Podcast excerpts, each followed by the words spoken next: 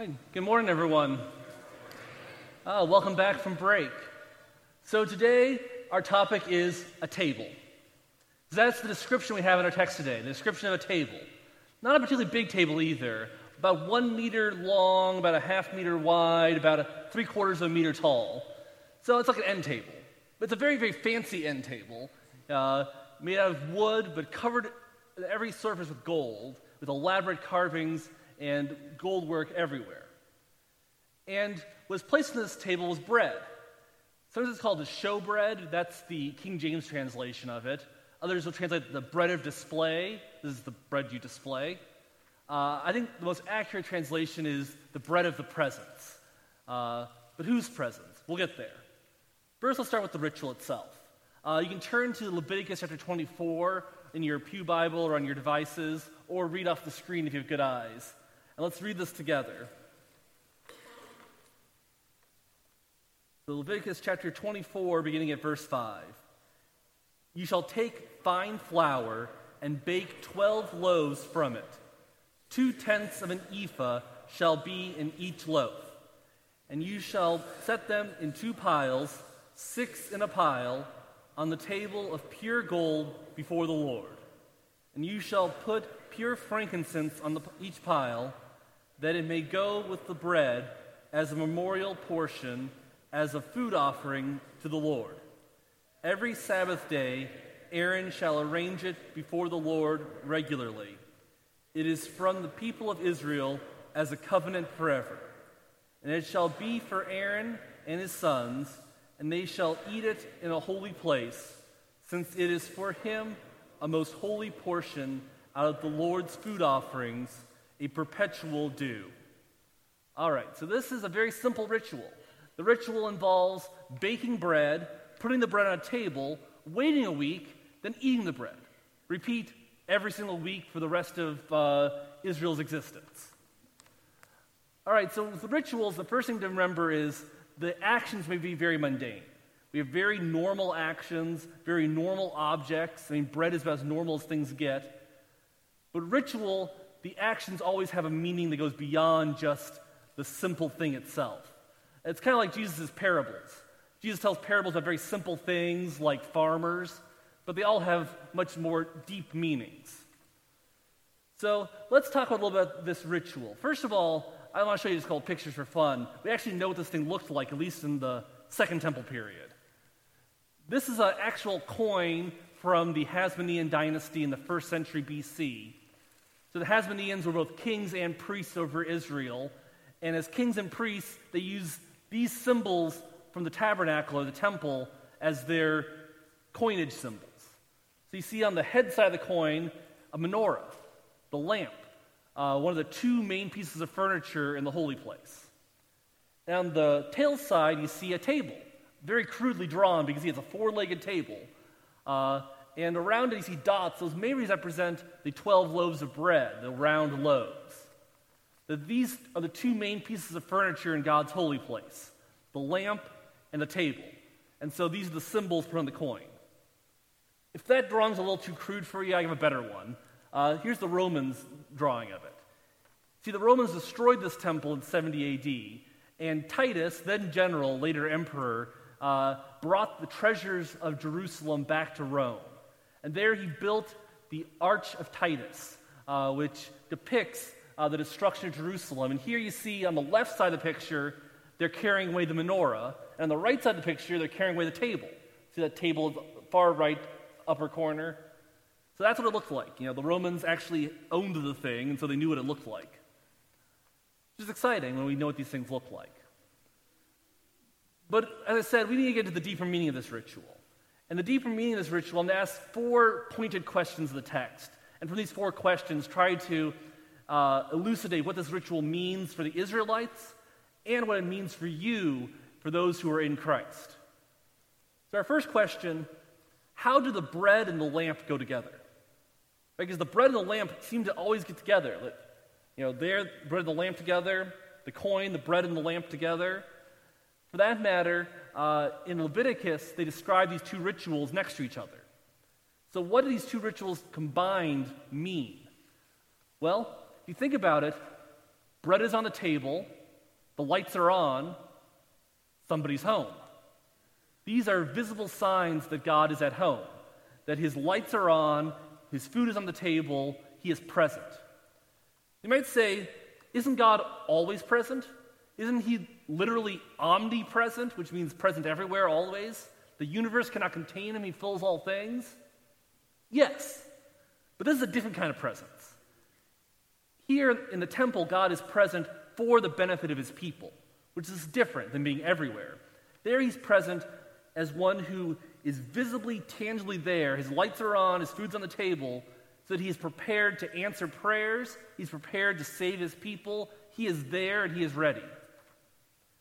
And so, this is what the bread of presence represents for the Israelites God's presence among them, God's presence for their benefit. But for us who know the full revelation of Christ, God's presence is even greater because God is present in the flesh. Uh, let's read together John 1.14. Uh, and the Word became flesh and dwelt among us. And we have seen his glory, glory as of the only Son from the Father, full of grace and truth. Jesus is God present among us. God present among us, taking on our own flesh so that he can uh, be for our benefit, that he can save us, that he can uh, make us whole again. And so in Jesus, the presence of God becomes even more tangible than just the lights are on. An actual flesh and blood human being is God among us. Okay, so that's the first of these uh, questions I want to ask. The bread and the lamp go together to show God is present. The bread of the presence shows God's presence. The second question is why so much bread? Because this is a, a, lot of carbs, let's be honest. Uh, each of these loaves is two uh, one fifth of an ephah of flour, which, if you do the math, that's over five pounds for each of these loaves. And that, that's a substantial loaf of bread. Uh, that, by ancient standards, this was enough bread to be two days' rations for one person per loaf. And then there's a dozen of these. I mean, so this, remember, this is only an end table. This thing's a meter by a meter, a meter by a half meter.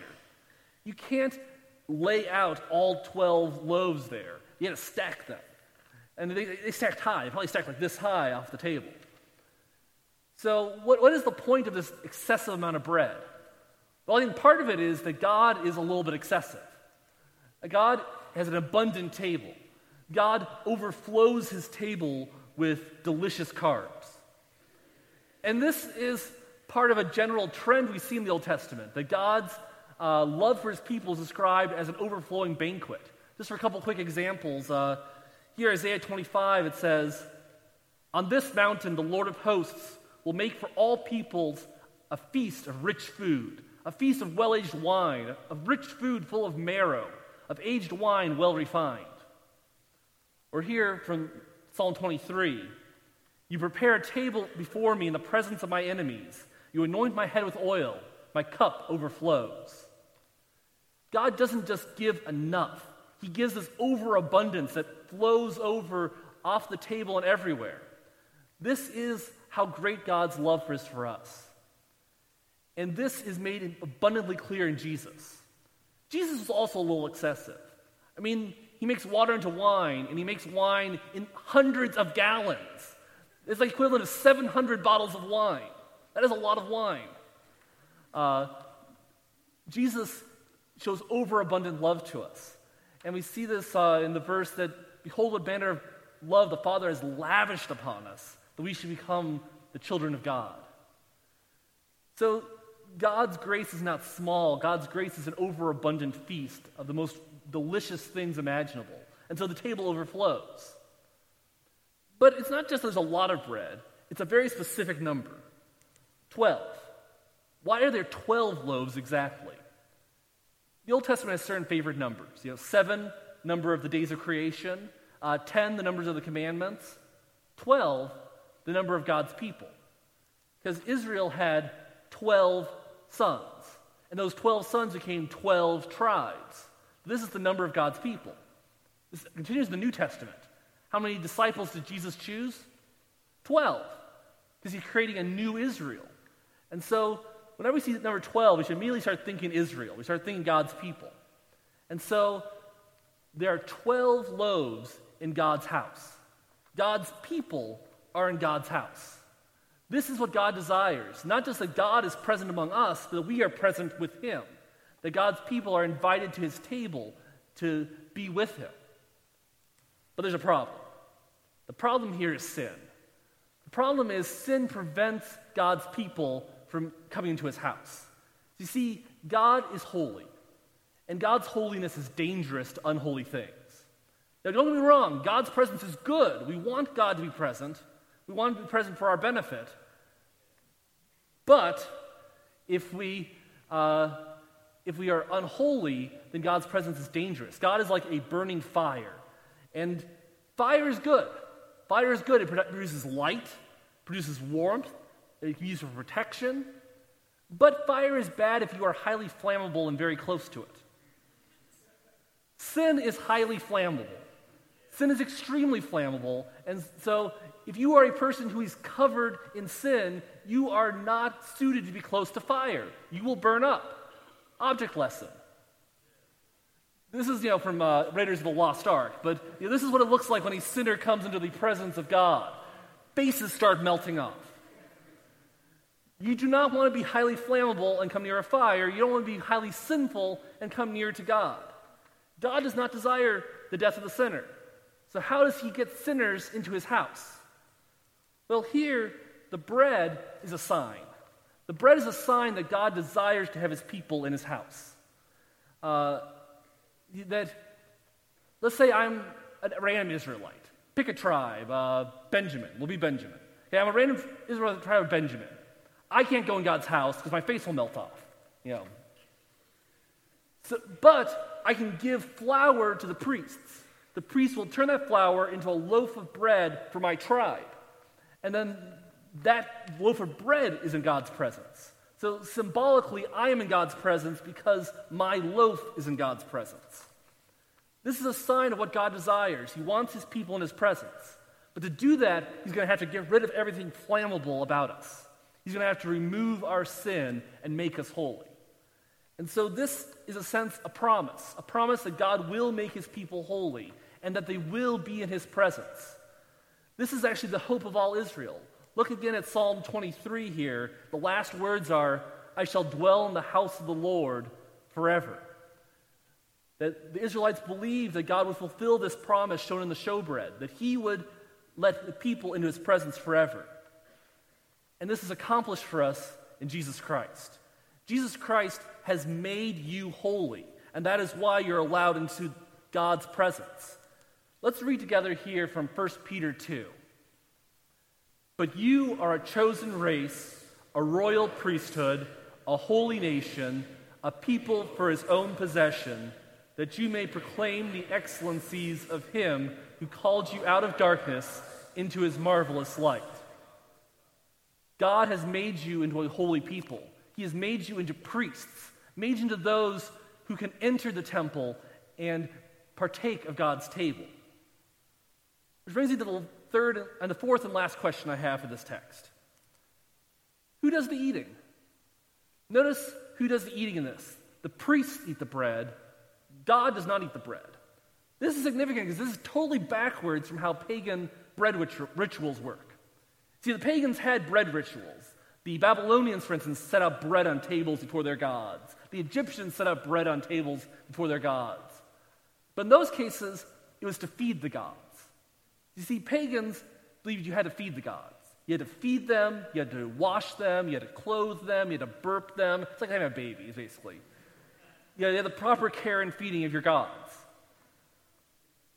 But God doesn't eat here. God doesn't eat any of the bread. None of it is offered as a sacrifice to him. It sits at the table in front of him, and then God gives it to the priests to eat. This, I believe, is significant. That God has turned the ritual backwards. Instead of people feeding God, God feeds his people. You see, God needs nothing. God is all self sufficient. There is nothing you can give God that he doesn't already have. And so, because of that, he doesn't need your food, but you need his food. You are altogether reliant upon him. You are totally dependent upon him for everything. And so, God feeds his people. The people do not feed God.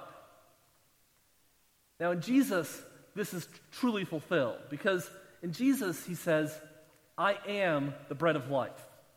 Whoever comes to me shall not hunger, whoever believes in me shall not thirst. Bread prolongs life. If you have nothing to eat, you will die. Each time you eat, you have staved off death for another day.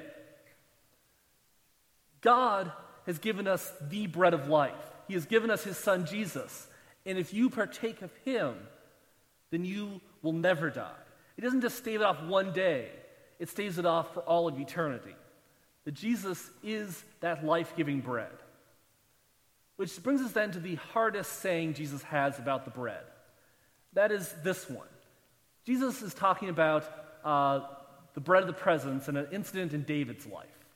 Let's read this together. It's from Matthew chapter 12, or we can read off the board. Jesus said to them, Have you not read what David did when he was hungry, and those who were with him? How he entered the house of God and ate the bread of the presence, which it was not lawful for him to eat, nor for those who were with him, but only for the priests. Or have you not read in the law how on the Sabbath the priests in the temple profane the Sabbath and are guiltless? I tell you, something greater than the temple is here. Something greater than the temple is here. Jesus is talking about himself. He's saying that the temple was a shadow and it pointed to him. And so he uses this story about David to explain what the kingdom of God is like. You see, David was hungry. He was running from Saul with his men. There was no food, but the priest said, Well, we have holy bread. Here you go. And David and the men ate it and were not destroyed. Jesus takes this as a messianic sign. He takes this as a sign that David represents the Messiah. You see, David is the forerunner of his son Jesus. David is God's anointed king who is given to Israel in order to bring them justice and salvation. Jesus is God's anointed king sent to God's people to bring them justice and salvation. Now, David does this in a much lesser way than Jesus. He merely points the way. David is shadow, Jesus is the real thing. Or to use technical terms, David is type, Jesus is antitype. And therefore, David represents the Messiah, his men represent those who follow the Messiah. David's men represent you, those who are in Christ. And so, David, because he represents the Messiah, is allowed to eat the holy bread. He is God's holy Messiah who can eat the holy bread. And those who are with him, because they are with him, may also eat the holy bread. What it's saying here is that holy things are for holy people.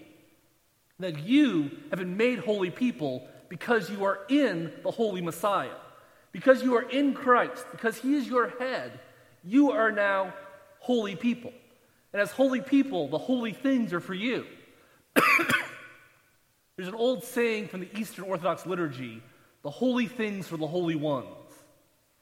You are the holy ones. That means the holy things belong to you.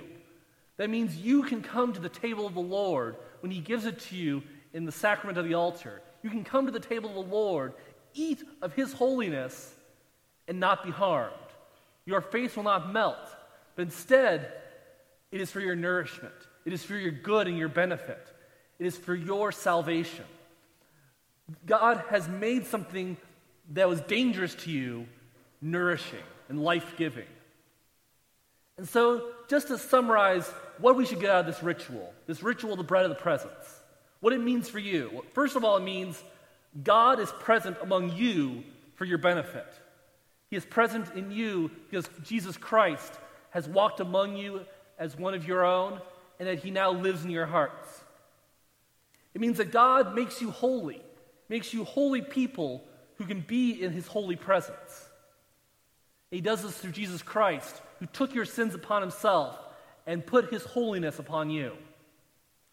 And finally, God feeds you with an incredible overabundance, and He gives you eternal life.